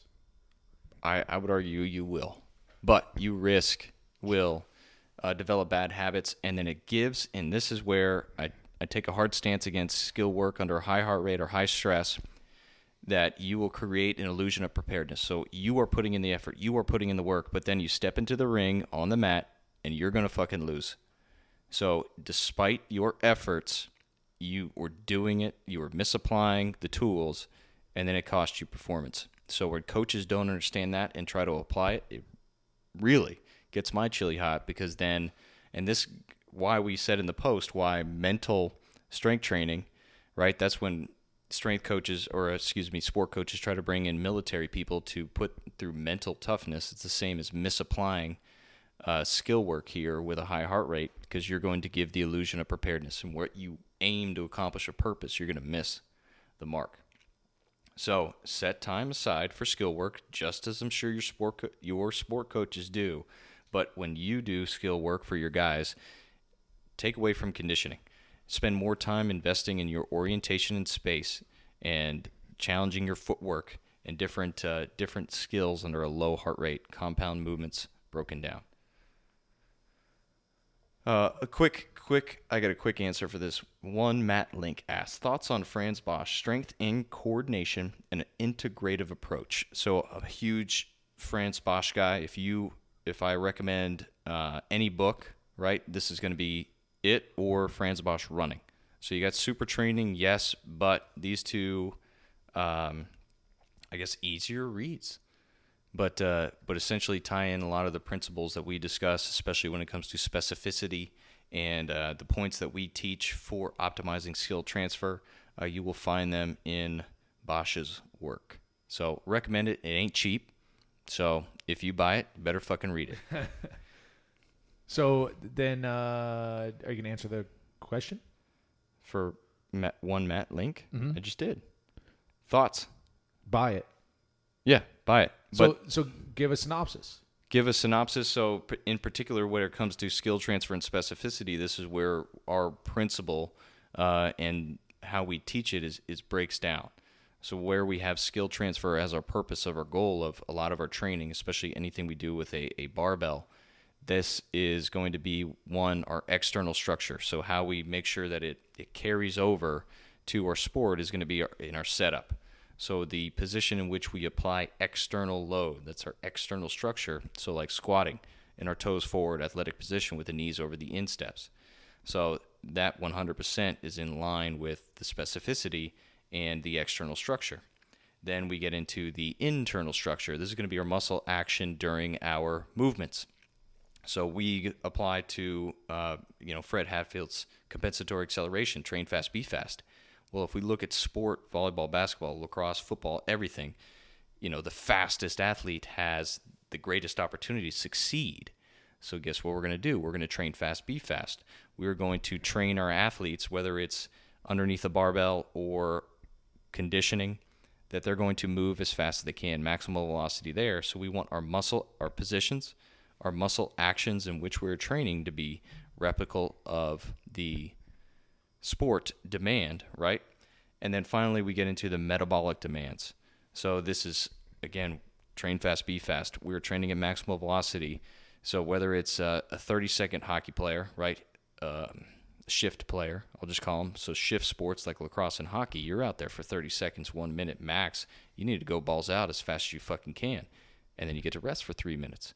So your conditioning must be replicable Representative. uh, representative of the demand of the sport. So when we talk about squatting, right? Well, sport like football, sports like volleyball, I'm one, and then I have to catch in a safe position, and then maybe replicate for two. So we need our ATP to really just be be driving there. So we're setting up and taking a look at our sport, our positions, the demands there, and then having our movements in the setup and the execution and the energy system to maximize the skill transfer there. So uh, all that comes from uh, Bosch again. So uh, breakdown specificity, you will find it in there. I highly highly recommend Fran Bosch as a, a read if you want to really uh, get a good background uh, for strength and conditioning. Now let's make the conde- the connection between the previous question about agility into our program. We just did, right? So it's the idea, guys, that from the start to the finish, as you talk about the what Tex just outlined as our three components of skill transfer. Everything we do goes back to that moment you need to do something at the hyper velocity of your sport. And the most advantageous position to do almost everything is what we call our universal athletic position, right? So that ultimately is how we get to just hang our hat on hey, you should be going maximal extent on your uh, agility implementation. Does that track Tex? in the proper setup. And- so not just going fast, doing it Proper. and doing it. And guys, when you start to unleash your athletes in conditioning and in cardio, in condardio, in sprints, in agility, like it's time to say, set, go, and you're going, that's a test of the training, right? That's where we get to see if the skills and drills are starting to catch. And if they're not, guess what it means? They're fucking not. And you have to figure out a way to make sure they start catching, right? Um, and I guess what I was going, I don't know how I was going to get to this point, but I'm just going to just jump into it. Is you know we have a set of our warm ups, our diagnostics, and all this shit that you know uh, that we have people do to really suffer, and a lot of stuff recovering masters of movement, right? Our our our diagnostic tools. We observe and listen. Go ahead, call it bro science. I don't give a fuck, dude. Okay, but we observe as you improve your ability to hold and move through various dead bug positions, side pillar positions, your Captain Morgan series, right? As you can effortlessly lunge, twist, lateral lunge, recover, these little, just little fucking ways we warm people up as uh, the um, the some of the open step, crossover step things just look start to look easier and smoother. Guess what fucking happens to performance overall in training and on the field? You get faster, you get more powerful, your numbers quote unquote go up, right? And this is even with people who've been fucking doing this shit for years. They've been lifting weights and WODing for years, right? Like what are you even talking about? I'm talking about WODing for years. We start to improve their ability to manage their tension and move and isolate movements. And when they start to piece them together, what happens, Tex? Shit, mat like magic. Literally, people think we're voodoo voodoo doctors, and it's just about having the right amount of of that I, warm up. It's just it, it's about understanding the specificity of these positions and connecting the positions to everything we do in our training. Right? That's what I was kind of getting at barreling forward. Let's get. I feel like we we need a little like energy. We need like some fucking theme music in here, like like like Rocky anthem or something. Okay. Not for the question, just to feel like. Uh, I mean, we've only been talking Tex for fucking hundred and an hour and twelve minutes. All right, barreling forward. The Jack Hassel. Right? Did you screen this one? I didn't. Let's do it. No, but I like his opening line. What do you do when you suck at squatting? Okay, so here's what we typically have our people do, right? So you the first thing is you got to take your shoe like if it's squat day, take your shoes off. Right? So you're going to go barefoot. And then you're going to walk out barefoot into traffic and you're going to lay down and you just fucking pray to the WOD gods that you get run over by a goddamn 18 wheeler and we don't Wow, have to see wad damn eighteen wheeler. uh, what do you do when you suck at squatting? Parentheses, fold over at the hips and stick the butt up. End parentheses. And how do you, quote, feel, quote, the hamstrings in the seesaw walk? Some days my goblet squats are good, but adding a bar and doing an air squat causes chaos. Are we getting trolled? well, Tex? first off, unprivate your account, Jack. you ain't got no future, Jack. All right. Uh, you got to get a coach. I'm just going to go ahead and squash this. You got to get a coach who knows what the fuck they're doing. Um, you know, and uh, I'm not going to say our way is the only way to squat, like, but there's a kind of like, Yeah, what are you training for? yeah. So, you know, I would get a coach, I would hit up Tex, I would post a video of your squat and tag us in it, unlock your private account, whatever. Um, and then see if we have some feedbacks for you. If you can't find tension in your hamstrings during a I- I got seesaw that one. walk, yeah. Okay, so feel, feel. Uh, those of you that have experienced a seminar or me and Lucas coaches, we love to joke about feelings. Feelings. We can talk Yeah, about feelings. We now, can Tex? talk about feelings. This is the circle of trust, the trust tree. So we we talk about what? I'm gonna kill you. No, you're not. Yeah, go. Um, So we talk about feelings. Why? Because your feelings will lie to you. Okay? So if you expect to feel a movement every single time, you are missing the mark. So we this is where we can introduce essentially our stages of, of learning, um, which I'll get to in a minute. So I don't want you to think about feeling a seesaw walk. The reason you are probably failing and folding over in your squat is because you're attempting to feel the action in your posterior chain. So again, I have to watch you move, but generally, uh, when we talk about the hamstring, a hamstring is a biarticular muscle, meaning it crosses two joints. It is truly the spider in the web of movement. It is, according to Frans Bosch, and I agree. But in biarticular muscles, it's very difficult to feel tension in there because there's a lot of senses going on. Your quads, however, they are very easy for you to feel tension in because they are monoarticular muscle, three of them, crossing your knee. So imagine if you stand up tall as you can right now, and I just want you to push your knees forward, shoot your knees forward, keep a vertical chest. You're going to feel tension in your quads, okay? And if you expect to feel that same sensation in your hamstring when you push your butt back or go into a seesaw walk, you're lying to yourself, okay? So it's this is why a lot of female Olympic lifters again have a challenge learning to feel tension in the bottom of the lift. That's the primary reason why we teach the, our Olympic lifting from the hip down, the top down, so we can train our athletes the proper positions. They may not be able to feel the tension in their hamstring, but they'll be in the correct position. When you go into your seesaw walk, I care that you're in the proper position, not how it feels to you. Again, now we advance into our stages of learning. So we have four that we focus on with our athletes. The first, unconscious incompetence, meaning you don't know what your body's doing, you don't know what to feel, you're just lost when it comes to your movement. The second is going to be conscious un- incompetence, meaning now you you know what the movement's like, but you just do not have a mind muscle connection there yet. So conscious incompetence, you know you're doing it wrong. That's probably where you are right now. Then we get into conscious competence. This is where you have to focus and think about the movement. So you are giving every ounce of your effort into focusing on executing a seesaw walk well. And you may be doing great, but here's the issue you're thinking about feeling in your hamstring, you're thinking about what your body is doing, and that's going to stop your ability to progress to our final stage that we need our athletes to get to when we train them, which is unconscious competence. Meaning, I don't, you know, you're just executing seesaw walk seamless and effortlessly. You're executing your squat seamlessly and effortlessly despite what on what is on the bar. I need you to get to this level with your movement because guess what happens when you step onto the field, the rink, the court for performance? You don't have time to think about your hamstring. You don't have time to think about your foot position. You don't have time to think about your back because guess what?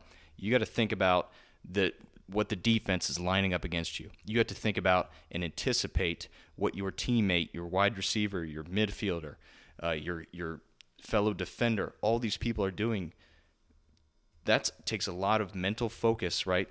And you can't be thinking about your foot position or your back position during this time. So if we can just get you moving so well that you don't have to think about what your body's doing, that's going to be the objective. So when I say don't worry about feeling in your seesaw walk, but let's make sure you're in the right position. Unprivate your account, put up a seesaw walk video, and then let's tear it apart. Mm-hmm. Or, I mean, we have Fix Our Lift on the forums as well. Oh, yeah. Or if you follow one of our programs, you could drop it in the feed. Um, just some other options. Yeah, but your feelings will lie to you. That's a fact. I mean, it doesn't get much truer than that, Tex. I mean, if there's one lesson to learn on Power Athlete Radio, the premier podcast in strength and conditioning, is that the way you feel doesn't matter. Right? Yeah. Exactly. We don't care. All right. Uh, next one is just says drills for footwork for striking sports. A universal athletic position, mm-hmm. um, moving that through the transverse plane. Yeah. So all sorts of step, squat, lunge. Uh, honestly, we would just teach our excuse me. We would teach our our strikers like sprinters or field sport athletes shorter distances, right? uh, to in terms of working on pervert the footwork and sprints and agility, and then and the reason I say that Tex is because of battling the uh, emotional connection to just kind of the road work, and I'm I'm making a, a blanket statement here that perhaps that that psychographic of individual has been raised on the the absolute necessity of road work, and you can hear it like James Krause talked about this when we pushed back on him, like, dude, here's why it doesn't fucking help. He's like, oh no, I get it, but you don't get the mental side of things. And then what do we say? Good point. Fair enough. Like if that's if that's the level you're at, and that's and that's what it if that's what it's going to entail, then we have to unwind that shit, and that's why I would pick some Well- shorter bursts. if as as Marceline, I can't pronounce your your handle, pal. But if this individual is asking us for drills and footwork, he's not at the level of UFC fighter mm-hmm. champion James Krause. Sure, So this is an opportunity to unwind. sure. So it'd be challenging your athletic position, your ability to lunge, and all the all the different things we talked about through different planes of motion. That would be your footwork. There, not um, ladders. Yeah, so like the we talked about dot drills and ladders in that again that earlier question, and it's three P model, right? When we talk about prudency component of that, is it the best way to drive an accelerated adaptation that we know of? And the answer is just no, right? Not without taking into consideration the three components of skill transfer that we already fucking beat down uh, internal structure, external structure, energy systems, right? So if we start to replicate that, uh, then we can start to, to maximize the skill transfer in some of these traditional footwork drills. But without doing, taking into consideration those three things, if you're just doing whatever it takes to be the quickest one in that drill, odds are you're abandoning the skill transfer component and you are creating a parlor trick that fucking dude who has speed feet and does that crazy shit on Facebook videos that we see every, you know, 18 months he comes up again. You know, he's in his spandex and fucking does like it's fucking impressive. That's a lot of work to dedicate to just being good at that little fucking ladder. Yeah, I don't got time for that. But yeah, have you seen him catch a football? I think so. It might have been special effects though. Might have. Uh, so I think asked and answer. You got this one? I haven't read it yet, but I Yes, you have. Oh We read this yeah, these first two. Um, I guess we can combine these. Yeah. All right. You want big pack and I'll do Brozo Co. Okay. As a D line coach, what are some good exercises to work on explosive upper body punch? Some of our guys seem to struggle with the idea of creating full, powerful extension with their arms when coming into contact with an offensive lineman. Let's not answer these together. Oh, I know that's I was joking, Okay. but we our listeners will get the mm-hmm. joke later on. I'm funny. Going on. What would what would be some movements that can implement in the weight room to get better at this? I'm looking forward to this podcast. Thank you. Thank you, Big Pock. Okay, first one I'm going to go with is our floor press. So if we think about the difference between a floor press and a bench press, a bench press allows us to unrack that barbell and then use a stretch shortening cycle. So we're going to load then explode. Uh, now with a floor press, we take away the bench. We lay our athletes down onto the ground. They don't. They will unrack the weight, but they must control it down. So they're controlling through the eccentric phase uh, versus a fast, explosive stretch shortening. Then when their elbows get down to the ground, they have to maintain tension. So we're balling up tension there, and then either on a teammate or a coach's cue, they'll say punch. So from there, they will punch that way up. They'll keep their shoulders uh, pressed against the ground, but it's going to be very representative of the punch that you're looking for. It's not going to be as much weight as they can probably use to bench pressing. Well, that's I'm going to jump ahead. Okay. Or back. Why do you think that some of these punches might not be explosive? Because I'm assu- okay. This guy's D line coach. I'm gonna. I didn't click through, but let's assume they're high school. Okay. Is that cool, Tex? Oh yeah, What is the number one He's badge private. of honor? Number one badge of honor in high school football. Uh, your bench press. Right. And as I'm going for heavier and heavier weights as a young kid, what does my bench press start to look like? Slow. And then what where where since big weights and bench press are all that matters, where are the majority of my reps executed at? Maximal load. Once. Yeah, like maximal load, which are, are we've already talked about are these grindy slow movements, right? So this is probably the issue is the numbers game, chasing the numbers. Even if they have the right mechanical setup and they execute in a safe con- like connected pattern, where are they breaking on our three criteria of skill transfer? Energy system, right? Rate of force. So if you're trying to add speed to a movement pattern, you have to pull out the variable that's in training disallowing speed, which is load. Load. And guess what? All your fucking big fucking 300 pound benchers are going to be like, that's bullshit, right? So, uh, But go. Again, sport performance, that's going to be the driving thing. When they may be giving you a hard time during the weight room or during the weight training session, but you again need to establish a confidence. If you it sounds like you have a great opportunity to be a sport coach and work in the weight room. You have a lot of power, which means you have a lot of responsibility here. So all the movements that your athletes doing, they better be set up so they skill they transfer to the field. Mm-hmm. And what we would ask I guess try out the floor press. We do have a, a video on the line that we can put into the show notes where we're talking through the setup and the execution.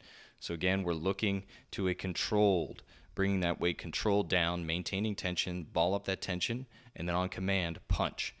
Keep the shoulders back, but it's going to be explosive, it's going to be fast, and very representative of the punch demand that you're looking for, especially for an offensive lineman. And then, um, you know, you got to throw in in combination to that though. We got to hit our throws, right? Yep.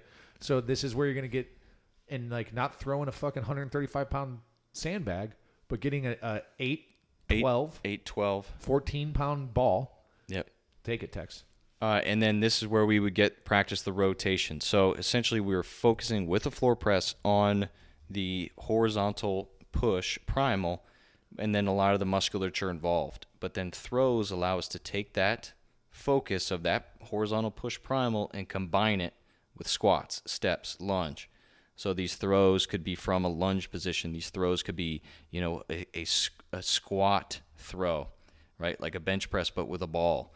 So you can have different variations, and it's going to work on those coordinative abilities that we talked about, even with the the middle schoolers. Now you're going to start to work on it with a developed body, a developed young man. So even if he's he's a freshman, he's going to still have to coordinate the, with the body he's got. It may not be the same in four years, but let's focus on these abilities of balance. That's where you get the freaking uh, the giant monsters on the NFL D line or the the forwards and centers in the NBA that can handle because they worked on all those abilities when they were younger guys.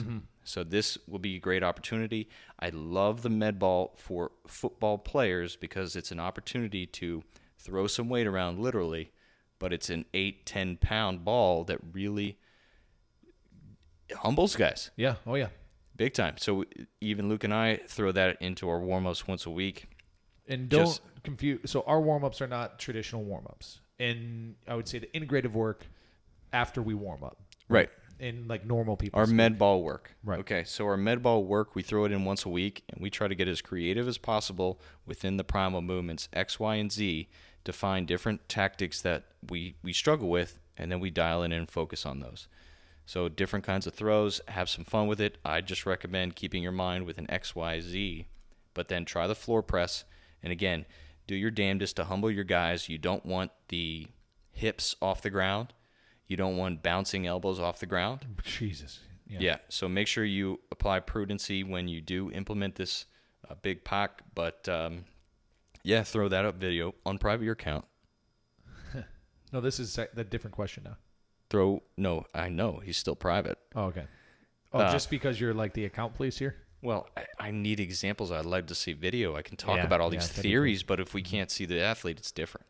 All right, and then Next, uh, Borosco, and this guy seems legit, dude. Like I, he's on private, so that already means he's like, uh, you know, cool dude. But his he wants to know our thoughts on using sport specific movements in the weight room. Parentheses, for example, throwing a punch with dumbbells. What are the pros and cons? Uh, also, the best way to improve your conditioning. Example: long distance running or 10 to 15 minute metcons. Okay. We don't we don't like it, right? It affects loading loading these these delicate proverbial delicate moving movement patterns or any movement patterns change the way you do it unloaded and if you're going to be unless the competition calls for punching with dumbbells don't fucking punch with dumbbells you know what i mean uh, the goal is to increase your ability the rate at which you can contract and relax the musculature to throw a fucking punch, which is a combination of rotation and press and push pull with those legs. Okay. So you got, we would break those and reduce those movement patterns down and work on our ability to be very powerful and quote unquote twitchy through those patterns.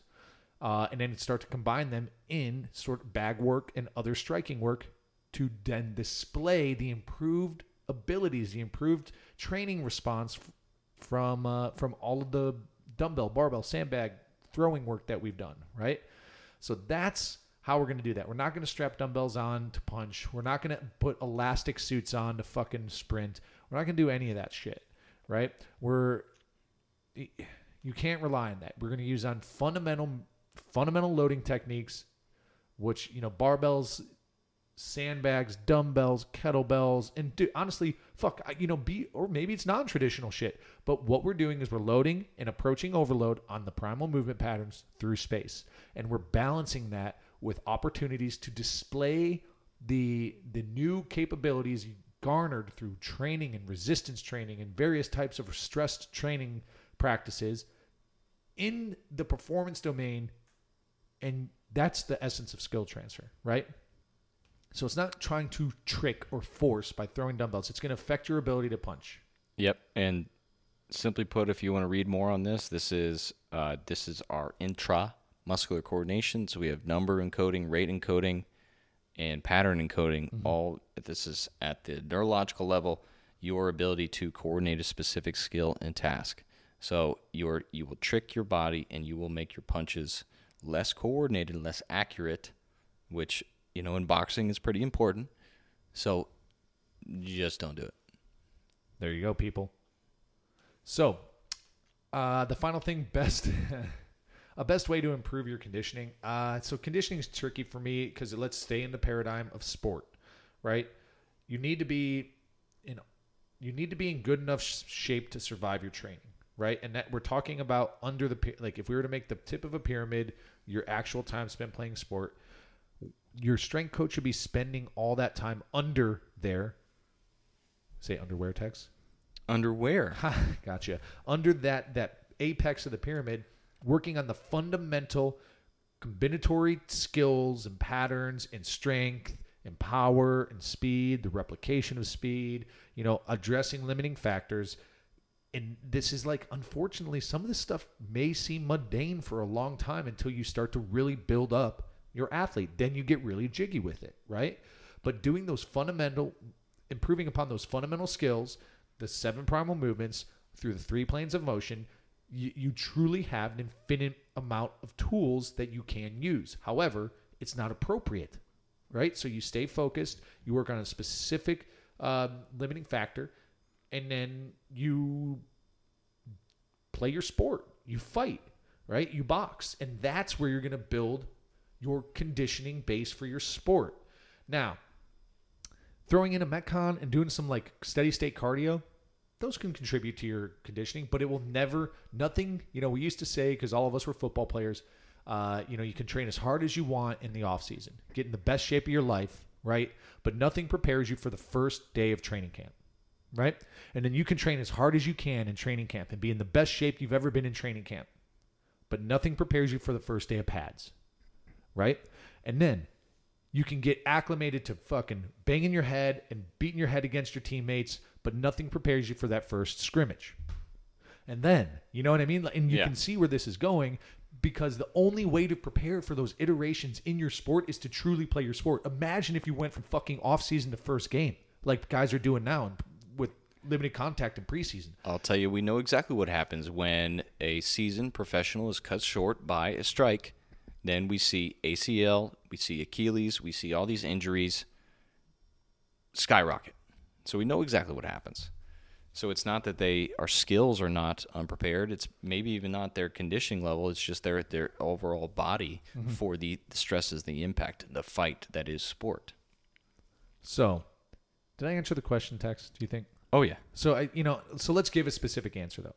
Okay, so the best way to improve your conditioning um, is to combine primal movements in various planes of motion with different implements in time domains that replicate the demands of your sport, right? Sounds and that would be good. that would be like your volume work, but that's not the only way to condition because that's just a metabolic that's that's metabolic threshold because there's other ways to do that imagine okay Uh, imagine for me uh, and this let's just go with fitness let's go with crossfit I that's where I was going to go. okay I'll- so the, the the sport of conditioning essentially right so let's say i'm just going to make numbers up here Tex is that I have a specific example that Go. people can relate to. go do it Okay, so it is known as 17.1. Let me tell you, everybody, everyone prepared for the Open, everyone that did prepare for the Open in 2017, that also participated in 2016, how they measured their abilities is they hit 2016 workouts again before 2017 to measure their fitness level. And I guarantee if they put in a dedicated time and training, they perform better in 2017 at 16.12 and all that than they did in 2016. Then you had the illusion of preparedness. They were in better shape. They were fitter than they were last year. 17.1 is released. And for the first time in open history, guess what the athletes were tasked with? rotation wait hang on hang on hang on rotation Finally, we have a use for that. Yes, for the first time in the open history in five, six years, athletes were asked to move through the transverse plane. go and their illusion of preparedness, they had increased work capacity according to measuring workout to workout. But the actual task at hand was asking them to perform a, a movement through the transverse plane that they've never done before. So this is not a three inch hop twisting over a barbell. This is freaking clearing a, a 24 inch box, actually moving your hips through space, not clearing three inches. So guess what? People's worlds were wrecked, and that's one of the most challenging, hardest workouts that they've ever done before. No, I guarantee they've done harder workouts, Murph, every freaking Memorial Day. But their body was not prepared for the task. So here's how I want you to improve your conditioning. I want you to look at different planes of motion and you hit all three. You combine three movements that hit all three, and then you work for 10 to 15 minutes. Sounds pretty good. Seven minutes, eight minutes, nine minutes. Stick with seven, 12 minutes and bust your ass. You move as fast as you can when you can, and you can't. Take a moment, take a breath, and then go again. So that will improve your ability, your efficiency of your metabolic system, not just going like a hamster on a fucking wheel. Slow, monotonous. That won't prepare you for sport. It won't prepare you for the sport of fitness. And then make sure you get that transverse plane in. So, how you add the transverse plane is adding rotation. It's not just box over burpees. That's uh, the illusion now people will put into their open preparation is getting that movement to attack that, getting better at that movement to get better at that movement. No, I need you to get better at moving through the transverse plane. So that's how you're going to improve your ability to do that movement. and I guess I was going to take, a, you know, when I was sitting with Dr. Tom Incledon, who's also a symposium speaker, who's also a really fucking smart guy, right? And I was asking him how he, if he could like program a universal soldier, you know, what were the training or the a universal fitness athlete, you know, like, but like universal soldier, like what is the number? What makes one amazingly fucking fit individual better than another amazingly fit individual. And he said it's nothing to do with energy systems, it's neural efficiency, right? So I'm going to make numbers up here, Tex, okay? And let's say um, the task is 21, 15, 9 thrusters, pull ups, okay? And in order for me to um to do a, a 95 pound thruster, right? I have to activate fucking 15 motor units. Right? Okay. Now, how to get faster at this? We're always attacking it at the metabolic, being able to feed those motor units, right? Metabolically, uh, the energy system. But what Dr. Tom was talking about is like, teach your athlete to do the task with two motor units, and Yeah. you will require less metabolic demand, and that's the essence of neural efficiency. So, you can keep hammering these 15 and hammer and hammer and hammer and hammer and hammer and hammer and hammer and hammer, right? And become more efficient at shuttling energy, or you don't use them all and you shuttle less fucking energy, and guess what you have? More efficient athlete. Right. And this is what I've been toying with for like a year, trying to like flesh out this idea of the economy of movement because people always relate to money, right? Yes. why why fucking f- be frugal right it's about frugality of movement really is do the minimal amount of effort Nah, but effort's rewarded. now i guess what i'm getting at is we're, we're attacking we're attacking it from now we're attacking from a less but for my man about building a big a larger base of conditioning if you can expand neurological capability you know what i mean then you're ultimately require you need less metabolic energy to perform a task. So this all comes down to managing tension, right? And effectively moving, use, utilizing simple kinetic linkage like move in the, the the pattern that's most efficient to generate the most amount of force, right? So this would be things like posterior chain dominance and a lot of Oh this shit. yeah, toes forward, wall balls, baby. Exactly. Like that those types of things. They're going to tire you out less because they're more efficient structural movement patterns. And, this is not fucking voodoo. It's, it's just and you're using tendons more versus relying on muscles. Muscles you have to create energy. Tendons tendons are elastic. Oh man, Luke, we got to work on this. I don't know. Economy of movement, frugality of movement, something like that. We're Yeah, fleshing but, out. but we have reference. Uh-huh. So we have examples now that we can communicate and connect with the sport of fitness athletes and coaches because of the evolution of the open.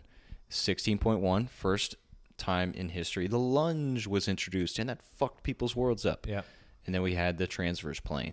So Anyways, so uh, uh, kind it's of good. a it's good. It's so good. Borosco man, uh, kind of a, and our listeners, a little bit of a sidetrack, but the goal is like you can do both, and you you shouldn't do one or the other. It just should be understanding the mechanisms and methods to accomplish these things, either in a block fashion or concurrent fashion.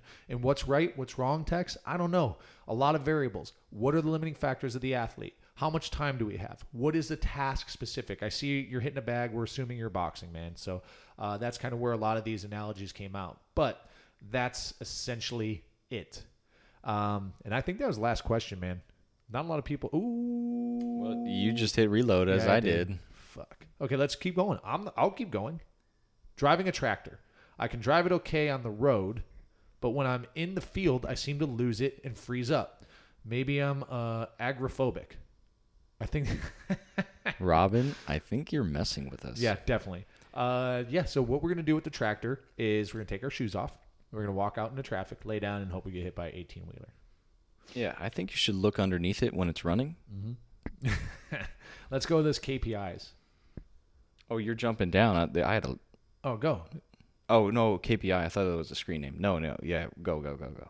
Are there any KPIs you guys see across the board for tactical athletes in the weight room that transfer over to the field of performance and injury reduction? I'm also interested in how you guys presented training principles for the conventional Army unit you consulted with. Was just basic methodology, or did you provide them with programming as well? Um, KPIs, key performance indicators. This would be, you know, uh, common limiting factors, right? uh, that's kind of how we would uh, translate that in our our vernacular because at the foundation of the whole methodology is a coach's ability to understand first the task at hand for the athlete and then assess or diagnose the limiting factors within the performance paradigm, right? Our performance paradigm, which is your ability to squat, step, lunge, push, pull, do that over and over, body awareness, speed, replication, speed, yada yada yada. We've talked about this kind of ad nauseum. Um, so first off, tactical athletes, right? Let's talk special forces. Uh, th- these, you know, what's funny is we get a chance to work with these guys, and people think they are fucking some sort of like apex mover and like the most advanced fucking soldier out there and that a lot of these guys are actually fucking broken. You know, they the the mentality that is required to succeed at some of these high levels is that of self-destruction at all costs. So what you see is guys who are able to perform and out either outwit or trick their bodies into keep going when something is royally fucked up. And ultimately what you start to do is you really start to grind those gears down. So at most, honestly, the most significant issue for these guys is their ability to just effortlessly move because they are fucking and, and there is some truth to this right there is some truth to the fact that you can grind through just about anything and that's the mentality and se- selection process right so i guess the biggest thing that we see is just uh, an inability to efficiently move through space. You know and i would say strength coordinative abilities they tend to be masters of their specific craft I guess one might even call it mobility or structural issues, but it's because of the rigor of the job. So a lot of what we do with those guys is what you do with a lot of professional athletes. I mean, you look at some of the professional athletes that came in. I remember one of our guys in Seattle had the Seahawks defensive backfield roll up. and Yeah, he's like- Legion of Boom. yeah, and he's like, these guys are terrible movers, and they're fucking. They are like battered, broken individuals. What do I do? And we're like, nothing. Like, Don't hurt them. Yeah, don't hurt them. Stick to the warm ups. Very basic, and that's kind of how we would treat these special forces guys. Is they're beat up, they're rough around the edges. We would identify movement deficiencies and work within their specific ranges of motion to maximize their potential. But the same thing falls in play, people. We're going to hit rotation. We're going to hit sagittal frontal plane. We're going to hit upper and lower. We're going to do unilateral work, bilateral work. And we're just going to kind of have a culmination and progression of all of these things, focusing specifically on that dynamic movement prep portion, right? And the speed and agility side of things. So, um, field performance and injury reduction are one and the same in our methodology. The fact that we enforce posture and position through all movements, right? Posture and position. Posture is how you're organizing your trunk, your limbs. Position is maintaining the those relationships through movement patterns. Did I say that right, Tex? Oh yeah. Um, You've been reading. yeah, I, I wrote basically wrote that book. um, uh, but by enforcing these things and recognizing them and having the coach's eyes, you're you're reducing injury because, as I always like to say, you know, uh, there are no bad movements. There's just bad movement patterns. Or did I say that wrong? No, you're 100% right. So we say that same message to sport of fitness athletes, any football coaches that we talk about, right? It's not going to be the ring dips that hurt you. It's the movement that one athlete did that got hurt. So the, the conventional army unit we worked with was the airborne unit, an airborne unit, I should say. And uh, and but they hosted us actually. So we had ev- we had all people from actually everywhere, right? So the problem with those guys is they're just not fit to serve. So we even, I mean, some of the guys that, you know, the people that were there take this shit seriously, so they know what the fuck's going on. But the people they're in command of aren't even like heist. They, they don't have the capacity training capacity, not like fitness or anything, but the training capacity of a high school kid who's played one year of sports and like was even taught poorly, right? They've been taught nothing at all. So we started with just the fundamentals of movement and progression, right? We taught that we treated that it was like telling a PE coach, we were teaching PE coaches how to deal with kids who have never fucking been exposed to exercise. That's the that's some of the struggle that they these guys have. Now, through this conversation though you find pockets of you know certain units that have a different culture and it is a training culture right? And uh, you know what we talk to those guys about is basically like hey understand the task at hand. If you're going to be coming in on a off a jump on a parachute going 22 feet per second you better know how to fucking adequately reduce force with your feet together. Because if you're rolling up onto your toes and catching in your toes you're going to blow some knees out. So we talked a lot about the importance of just the, the taxonomy of teaching movement patterns, right? First and foremost, teaching reduction, then alignment, then production. And this is a common fallacy in like almost everybody's fucking training is how much weight can I move? Well, that's not how much make how much can you reduce? How, how can you maintain alignment, aka posture position, right?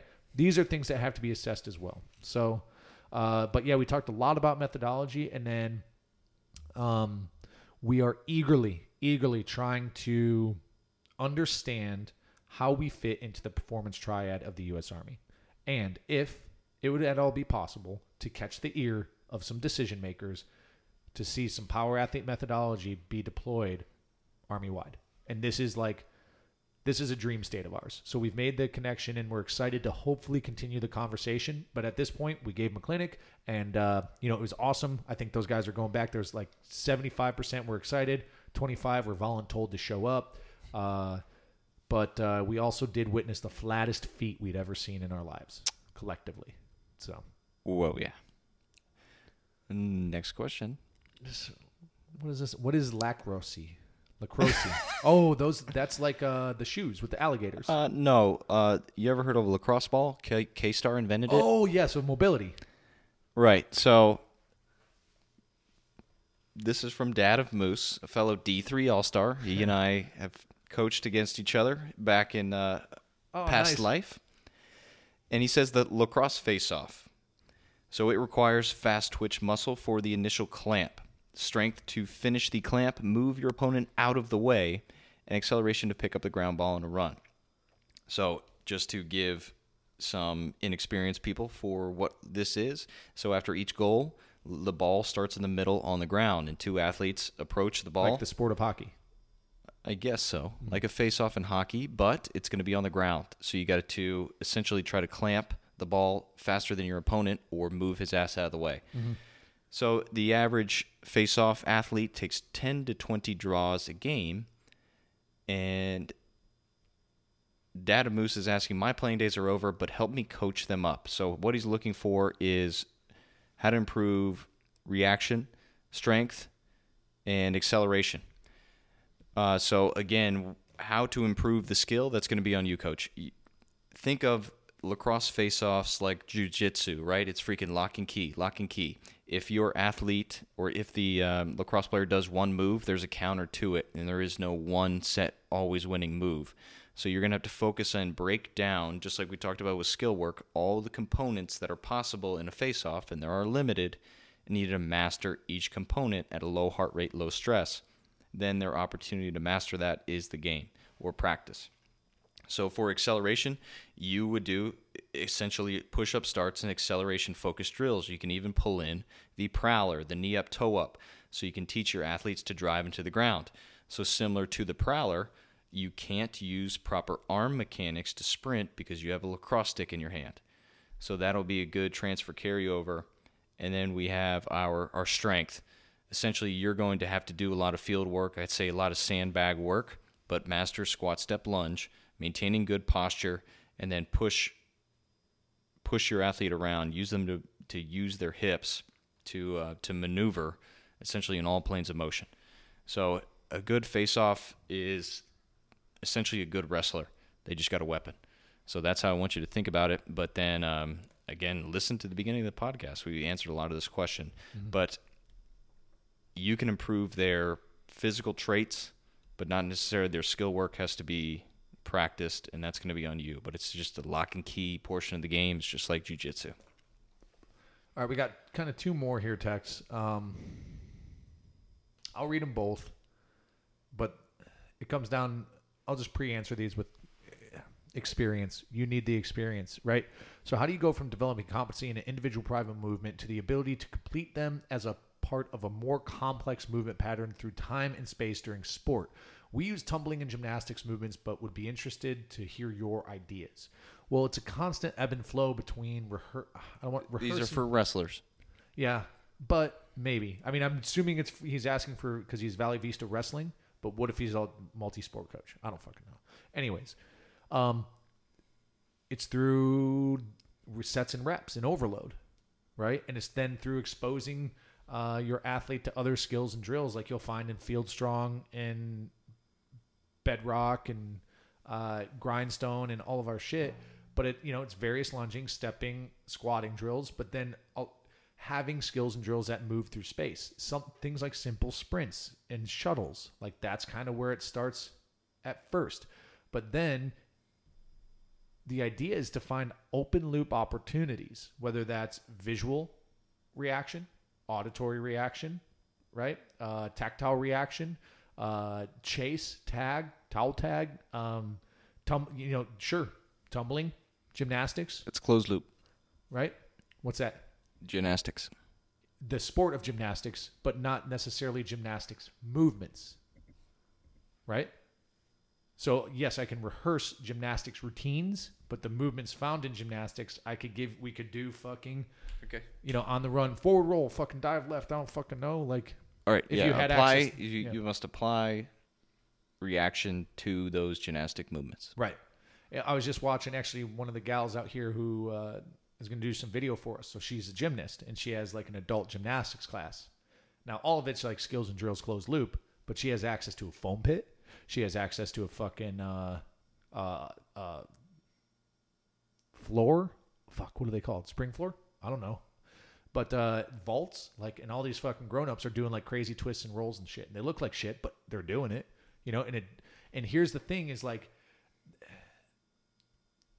that connection doesn't happen in a day and you tick a box. You know what I mean? Like imagine fucking Lionel Richie, you know, around that wheel of clay, carving that face. You know, it just doesn't happen in a day. You're constantly carving that block of clay to make a face. Is that Lionel Richie? Hello? I- or is that Adele?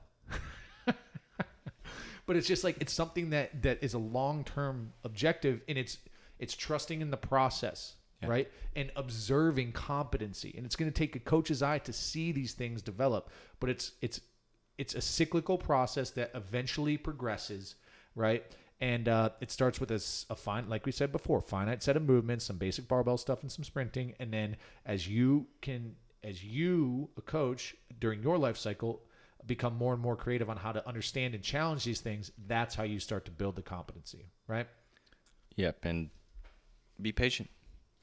so, and then uh, the Thick Mick asks, uh, can you give some basic guidelines for selecting an exercise more specific than a basic barbell movement, but less specific than a sport specific drill? No. So he wants to know, like, okay, so I want to do some, I want to do some primal movements, but I don't want them to be the barbell lifts. But then I don't want it. To, it's got to be somewhere between the specific sport and not. So basically, man, uh, don't worry about it. You're thinking too much. Like you got to back out. Like we, I was just talking about with our guy, um, Valley Vista Wrestling. You just hit the primals, perfect the primals, overload the primals, introduce some simple variants uh, as um, as you exhaust linear progression, as you build base level of strength. Then you go through, you increase movement selection slightly, and then you're challenging your athlete by not necessarily throwing more confusion in there, but mastering the proficiency of the fundamentals of sprinting, agility, the barbell work, sand, and then get some throwing in there. Sand, sandbag throws, uh, slam ball throws, med ball throws, like of varying loads, varying rotational patterns, varying primal setups, and like that that concurrent like that just commitment to progressing in proficiency is all you need to do and that will unlock the performance abilities to improve. So when you remember you're handing you're handing this athlete off to a sport coach and you say hey this is fucking athlete 2.0 and they go sweet. They're going to acquire skills faster. They're going to understand coaching. They're going to be able to uh, display the movements that you've rehearsed and trained in with a barbell and other implements and they're going to be able to do this more effectively efficiently for longer for more periods of time more repetitions okay i'll take the rest right Yeah. so that's the that's the ebb and flow of the cyclicality of strength and conditioning for performance athletes who are playing field sports, right? Did I miss anything? No, and we do provide an opportunity to go into deeper depth with Deeper large, depth.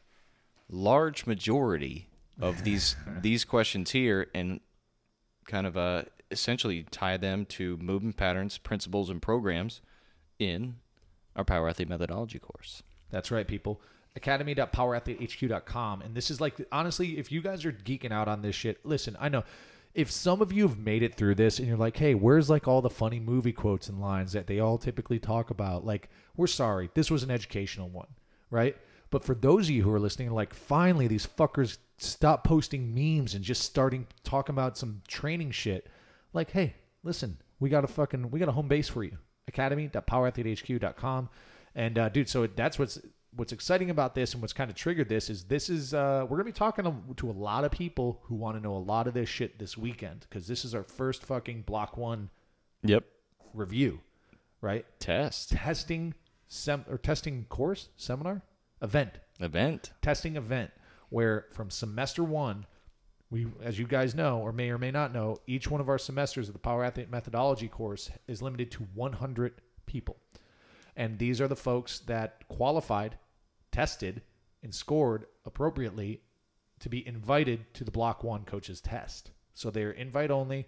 They're heading out this weekend, and uh, they're they're gonna come in and try to hang. You know. Yep. And So we have uh, essentially a three day event, and this is the first, but each will have their own keynote speaker. So this weekend we got Jeff Gonzalez of Trident Concepts fame. So he's going to talk to all of our attendees essentially about teaching, potential, and a lot of interesting things. He said he's got a 90 minute unique presentation going up, so they'll get a unique experience. Uh, from there, we have uh, we have just barbecue, and then Saturday Sunday is two days of essentially training and testing. So uh, they're gonna have the opportunity to walk away learning from a keynote speaker something unique experience, but then the rest of it's going to be testing. Even the training is a test, right? So we're going to jump in and put them through some field strong, and we're going to be training with them. And guess what? We expect those coaches to fucking coach and um, bang some weights and maybe suffer a little bit. What do you think? uh, yeah. All right, so we'll find out. Yeah, I guess a lot about him when uh, the belt squats kamikaze goes down. Uh, it's going to be sassy, Tex. It's going to be sassy. Here's what's fucking crazy about this thing, though. So John's not here to like overpower this conversation, so I'm just going to do it. Okay. He's been fucking talking about building these blocks forever, right? Like this is the whole. I feel like the whole reason we even started this company is so John could one day weld ceremonial blocks, right? And he's done it. And here's who he's fucking done it with, you people. Oh, this this actually blows my mind. Jesse fucking James and John Welbourn welded the first batch of fucking blocks. Yes. They pressed them and welded them. Jesse fucking James. Yes. That's insane. It, it's unbelievable. Uh, I actually, when John and I went over to his shop um, months months ago. So he took us and then he was just kind of whittling guns. Is that what you do? You whittle? Yes. He was making he was making guns and just holding conversation and then when he pieced together the ones he was working on he just kind of pull up to the side and test fire them so mid conversation just freaking draw it was it was a unique experience getting to hang out in the shop and then um, john was taking care of the blocks and we reconvened in the morning for training and he's telling us he had to go over Yeah, he's like, I went over to Jesse's house and we welded them up. You know, it's just like, it's like what yeah, dude, that's fucking awesome. And I guess you know, there's uh, there's some questionable questionable character attributes of Jesse James, but it doesn't change the fact that the dude's like a, a fucking amazing, like amazing artist with this shit, like fabrication and welding and everything like that. So, um, yeah dude i don't know hung, hung out for two hours i got he was a cool guy cool cat But- and a amazing artist you were right Yeah, dude. Anywho, I think that's it, dude. I- I think I'm tired. I'm tired of talking. impossible I, I really do. All right, people. That concludes this crew episode of Power Athlete Radio. I uh, want to thank you all for listening. Shameless request: go rate us on Stitcher, iTunes, Google Play. I think we're on those three. We got to get out on even more. We got to fucking upgrade. Um, but thanks again, folks. And wadesarmy.org is what we're pushing. Check it out. Contribute. Follow Wade's Army on Instagram. Follow Wade's Army on Facebook. And literally, I don't know if you could hear me clacking and typing during this episode, but uh, I was ex- urgently putting up our second wave of symposium tickets as we record this today on Wednesday. So uh, get out there and get your symposium tickets while they last because I already hit up our wait list of people who are humping our leg to get more fucking seats and it's going down. So Power Athletes and Symposium uh, is powerathletehq.com slash symposium.